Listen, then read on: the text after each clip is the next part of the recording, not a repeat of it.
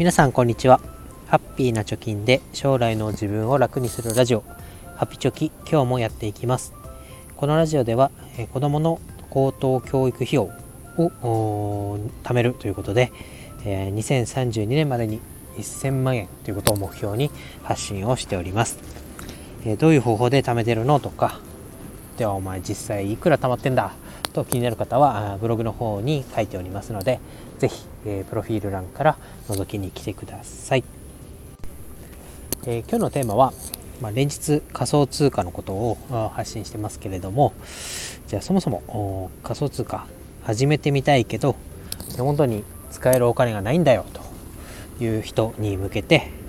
えー、まあ、どうやってお金を貯めていくか軍資金をどうやって作るかっていう、え5つの方法と、えこれをやったらいいんじゃないかと、まあ、投資を始めると節約になるんじゃないかということとあとは少額から始められる投資方法についてこの3本立てでお話をしていきたいと思います。まあ、私も2年ぐらい前から投資を始めましたけど、まあ、いろんなね手法やらなんだどれどの銘柄に投資すればいいとか、まあ、いろいろ言われてはいて言われてはいてとか調べて、え勉強してましたけど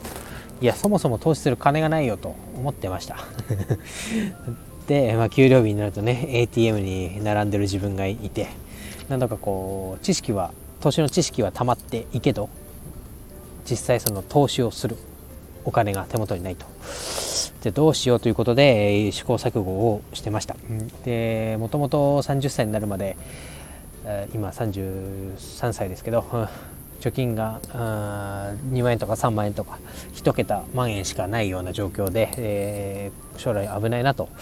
このままじゃいけないなと思ってこう投資とかお金を貯めるという方向にこう切り替えたというかどうやってやったらいいんだろうと試行錯誤しながらやってきたわけですけれども自分がやってみて、こういうふうにやると、まあ、お金が結果的に貯まったよということを話していきたいと思います。今はですね、まあ、300万円ぐらいを投資投資というかまあ資産運用をしている状態になっているので、まあ、3年ぐらいかけてやっとこのぐらいまでたど、り着けた方法というのを紹介したいと思います。でまず投資の軍資金を作る5つの方法について、えー、話したいと思います。まず最初に5つ言って言ってみたいと思います。1つが欲しいと思ってもすぐ買わない。2つ目が値段ではなくて価値で判断する。3つ目が人の目を気にしない。4つ目がサブスクを惰性で続けない。5つ目がコンビニ自動販売機には近づかないと。いうことです。で1つ目の欲しいと思ってもすぐ買わない。っていうのは、まあ、解決策としては最低でも15分ぐらい。できれば3日ぐらい、まあ、欲しいと思ったものをすぐ買わずに放置放置というかね、えー、即決しない。レジに持っていかないということをやりました。で15分とか3日ぐらい置いてそれでも欲しかったらポチるとかね。またお店に足を運んで買うということをしました。で、えー、なんでかというとまあ仕事で嫌なことがあったらもうパーッとねなんか買ってストレスを発散させたいとか飲みに行っちゃおうとかね。あとは何だろう。この商品ってもしかして俺のためにあるんじゃないかみたいなちょっときらめくときめく みたいな商品があったりあとはついレジの横のねあいつらいますよね。美味しそうな匂いを発する、うん、コンビニのホットスナックとかね。あのなんだレジ横のちょっとしたチョコレートとかね。そういうのに惑わされている自分がいましたけど、まあ、科学的にも証明されているようでこの欲しいと思う感情っていうのはドーパミンという物質がバッと脳内に発出されるらしいんですね。でこれはあのタバコ吸いたいとかお酒飲みたいとかなんかギャンブルで勝ちたいとかパチンコで大当たりやってたいとかなんかそういう時にこう興奮をさせる脳の中の興奮を誘う物質みたいなんですけどこれっていうのは、えーと、バッと出るんですけどそんな長くは継続しないと。時間が経つにつれてこの効力っていうのがだんだん弱まっていくみたいなんですね。まあそのドーパミンがバッと出たっていう時に、まあ、衝動買いというので、えちょうどよくタイミングが当たっちゃうとじゃあもう買っちゃえとなってお金がなくなっていくわけです。ただこの15分とか3日とか置くことによって、えー、長くは続かないドーパミンが減っていくと。で冷静になって自分にもう一回この商品商品は欲しいのと問いかけた時にはあ別にいらないやとか、まあ、買ってもちょっとだけ使って飽きそうだなとか、うん、そんなにこう何て言うの？自分にとってメリットはなかったんじゃないかと思える頭を冷ます期間を、まあ、自分で用意をするということです。で2つ目の値段ではなくて価値で判断する。ということ。この解決策。っていうのは、まあ、買ったもの、まあ、商品でありサービスが自分の生活とかはたまた自分の周りの人たちが豊かになるかその商品をとかサービスを買っお金を払って、え、得た。それで結果的に周りの人たちがとか自分が豊かになるかっていうのをイメージするということをしました。よくねあの名言みたいなので迷う理由が値段なら買いなさいと。で、買う理由が値段ならやめておきなさいと。まあ、値段が高いからどうしようかなと思ってるものっていうのは、えー、大概、えー、価値を感じられているから買っちゃいなさいと。で、一方、えー、買う理由が値段。どういうことかというと、まるセール、ね。楽天お買い物マラソンとか、アマゾンブラックフライデーとかね、なんかいろいろこう、人の購買意欲をかきたてるセールみたいなのをやってますけど、まあ、安いから買おう。50%オフだから買おうとかね、まあ、値段じゃなくても残り1点とか3点とか書いてるとどうしてもちょっと損失回避みたいな、ね、これ買っとかなきゃみたいな。ところで買いたいみたいな気持ちになりますけどこれ値段とかラスト1点とかそういうのに、えー、惑わされてそういうのが動機で買うっていうのは大概、えー、後々振り返ってみるといらないものなんだろう。いらないものなんじゃないかなと。じゃなくて、まあ、具体例を挙げて私がいいなと思ったのは、えーと、ダイソンのロボット掃除機ですね、えー、これは買ってよかったなと。10万円ぐらいするんですけど あのー、日々のね掃除っていうのを、まあ、勝手にやってくれる自動でやってくれるその後その掃除にかかっていた時間が別のことをやる時間に変えられる。っていうので、まあ、買ってよかったなと、まあ、10万円出す価値はあったんじゃないかなと、まあ、これは完全にもう値段ではなくて価値の面で、えー、買った買い物が、まあ、結果的にはね時間も節約することになりますし自分にとって豊かになるというのをもたらしてくれたなと思います、まあ、これが2つ目の基準ですね。で3つ目が人の目を気にしない、まあ、これはもう投資とかでね得たお金で買えるようにしなさいっていうところが解決策になると思うんですけど、まあ、見栄とかねこれをやっといたら後で見返りがあるかもとかねあとはあの人持ってるから私も買買いたいなとかあとは流行ってるから流行ってるから自分もちょっとその波に乗っておきたいみたいなところでなんかこう人の目を気にして物を買う。っていうのはまあ満たされればもうそのものっていうのは使わないと思いますしバッグとかね、えーブランド物とかね。そういうのは、まあ、お金を貯めるというところのフェーズでは買わない方がいいんじゃないかなと思います。4つ目サブスクを惰性で続けない。これはね、えー、解決策としてはもう見たいものとか使いたいものがある時だけ契約しましょうと。それが終わったらきっぱりやめちゃいましょうと。いうことです。サブスクもね、えー、動画ネットフリックス系であったりあと自分がよくやってるのは Amazon の Audible 聞く読書。っていうなんか本の朗読サービスとかあとは Amazon の Kindle Unlimited かな。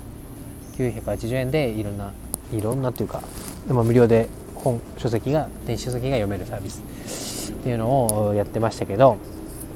まあ、実際時間がね取れないとそういうのをサービスを使うっていうこともできない。でできないけれどそのまま契約をし続けて月2000円とか2000円とか、まあ、一見小さいようなお金ですけどそういうものに払い続けてしまうと、まあ、1000円2000円でもね年間に行ったら1万円超えてきますからそういううちにも積もれば的なところを投資に回していけばその投資の、まあ、お金が働いてくれるっていうところで転嫁できますからそういうサブスクっていうのも見直しが必要なんじゃないかなと思いました。で5つ目がコンビニとか自動販売機に近づかない、まあ、解決策としては、えー、まあ、その日の行動を想定して準備できるものは事前に用意しておくと、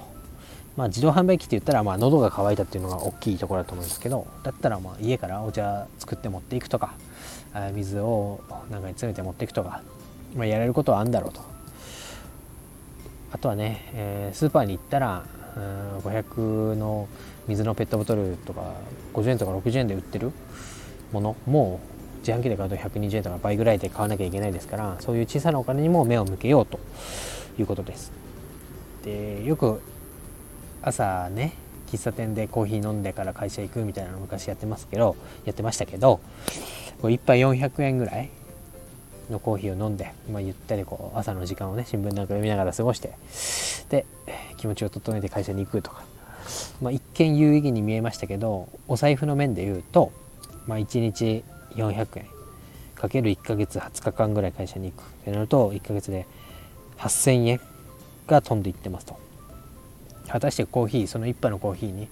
8000円の価値はあるのかと。問われると、まあ、どうしても飲みたければセブンイレブンとかね100円のコーヒーで十分楽しめますしまあ厚切りジェイソンさんの本に書いてありましたけどジェイソンさんは、え、業務スーパーでインスタントコーヒーを買ってきてそれを2リットルのペットボトルに詰めて持って歩いていると、まあ、カフェインが取れればいいというところまで突き詰めてやってるみたいですけどまあねそれがまあ極端だと思うんであれば同じ置き換えができる安いもので置き換えられるものに、えー、変えてみるっていうのもまあ一個のお金を貯める手段になるんじゃないかなというところでございます。で、えー、これまでがまあ、実際にね、えー、軍資金投資の軍資金を作るためにやって、まあ、効果的だった方法5つになります、えー、続いては、まあ、投資を始めたら節約になるじゃないかっていうことについても話したいと思います。これどういうことかっていうと、まあ、今まで投資を始めるまではある程度まとまったお金ができてから投資をしようと思って、まあ、節約とか貯める軍資金を作るというところに注力してました。実際それでどうなったかっていうと手元にあるお金っていうのはどうしても使っちゃう、まあ、当然貯金ができなかったわけですからあるものは使うという体質になっていました。なので、えー、対策としてもう投資を少ない金額から始めちゃおうと。そうすると何が良かったかっていうと、まあ、簡単に使えなくなります。で銀行に置いといても、まあ、簡単に引き出せますしあとはクレジットカードを使えばあ間接的に銀行から引き落とされているということで、まあ、結局お金はたまらないと。ただ投資を始める、まあ、具体的に言うと、まあ、証券口座を開いて投資信託を買うであったり、えー、仮想通貨取引所の口座を開いてビットコインを買うということをすると、まあ、少額でもまあ、1000円例えば投資信託買うってなってもその1000円はすぐには使えないお金に変わっちゃうわけですね。えそうなると使うにしてもいちいちこう投資信託を売ってそのお金を銀行口座に振り込んでもらってそこから初めて使えるようになるっていう1つ2つっていうプロセスを経ないと使えるお金に変わらないと、えー、逆に言うと物理的にお金を使えなくしちゃうまあ、投資という、まあ、資産運用ある意味プラスメリメリットがあることをしているのにもかかわらず物理的には使えるお金が減っているみたいなところでもう投資を始めちゃえば手元に残るお金っていうのは少なくなりますから投資をしている分。手元に残るお金が少なくなれば無駄遣いをしないというなんか逆説的なことになりました。で投資信託を買った。お金買って使えるお金が少なくなったけどその投資信託を買った分でお金が働いてくれて、えー、ちょっとずつではありますけど増えていく。毎日何百円かとか何十円か。でもこう値動きがあって投資したお金が増えていくっていういいサイクルが生まれたなと思っています。じゃあそのねまとまった軍資金が、えー、できたら投資をしようみたいな思ってたんですけどまあ、そのある意味この変な思い込みまとまったお金がないと投資はできないんだという変な思い込みを捨ててくれた少額から始められる投資方法っていうのがいろいろありました調べると。で例えばですけどまあ今挙げると3つ、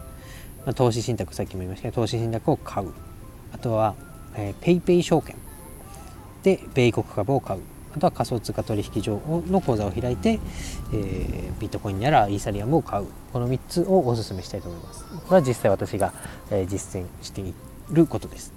で投資信託であれば SBI 証券だったり楽天証券。で、えー、口座を開くと、まあ、と積立 NISA なり特定口座なりで、えー、全世界の株式であったり、えー、アメリカの S&P500 の投資信託を買うことができます。で、えー、SBI 証券は100円からかな？もう買えちゃいますね。私も今日ちょっと朝お腹が空いてるなと思ったんですけど我慢できたんで、えー、1000円分、えー、投資信託の、うん、EMAX 指数の全世界株式を買いましたけど何がいいかっていうと,、えーと、この EMAX ススリムっていうのはノーロードと呼ばれてて買い付けにかかる手数料っていうのが無料なんですね。なんで、えー、まあ1000円分買うって言ってもしっかり1000円分で買える口数を購入できるということで無駄なお金がかからないというのが一番いいなと思ってます。まあ、換金する時にね20%の税金は取られちゃいますけど、えー、そんなにすぐに下ろす下ろすというか解約をするっていうようなスタンスでは投資をしてなくて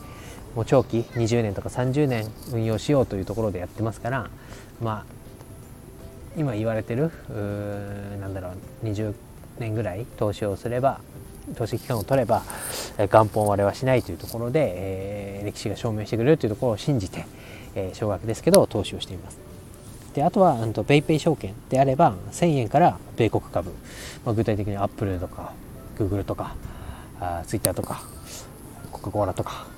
マクドナルドとかあそれで1株単元ずつで、えー、購入ができるのでそういうのに変えてみて、えー、もう俺はコーラしか飲まないんだという人がいたら、まあ、コーラの株を買ってみるとか。朝マック絶対行かなきゃ落ち着かないんだという人はマックの株を買ってみてで運用してみるっていうのもまあいいと思います。であとは仮想通貨ですね。で仮想通貨ツイッターで面白いのが投稿がされてましてうんと2019年に全ての仮想通貨に1ドル、まあ、124円ですか日本円にするとを投資していたら3年間で、えー、間違ったすいませんもう一回言います。2019年に全ての、えー、仮想通貨に投資をして1ドル投資をしていたら全部で18万円。日本円で18万円必要だったみたいですね。1ドルですよ124円を全ての仮想通貨に投資した。で18万円結果必要だったみたいなんですけどそれが3年間で1.2億になったらしいですね。っていうデータがあるみたいです。だからそれだけこう波に乗れるじゃないですけど仮想通貨の市場に身を置いていれば資金が膨らんだっていう証明だと思うんですけどその小さいね1ドル124円。っていう金額がまあ、置いとくだけで1.2億になるってすごい夢があるというかねこれこそこう銀行に寝かしておくだけではもったいないなというところだと思いますので、まあ、少額からでもこういう成果が得られるんだと。逆にこう少額でも始めないことにはこういう成果が得られないんだということを、まあ、頭に入れておくのも大事かなと思います。で仮想通貨なんか特にね1ビットコインが500万円とかってなってますけど500万円だけな始められないんだと思ってましたけど、まあ、その分割して買えるっていうことが分かればあ投資もちょっとこうハードルが低く感じられるんじゃないかなと思いますでちょっと長くなりましたけどまとめに行きたいと思います、えー、お金が貯められない理由はシンプルで収入よりも支出が多いからたまりませんと。で、まあ、お金を貯める方法は逆に収入を上げるのかまたまた支出を減らすのかの2択しかないと思います。でなかなか働いてるとね、えー、思いますけど年収っていうのは簡単に上がらないし上がったとしても何万円かみたいなところだと思うんですけど、えー、そうであるならば支出をカットしてで、えー、投資に回すということをやっていかないとこの先厳しくなるんじゃないかなと思いますので、えー、今日はお話しさせていただきました。以上です。バイバイ。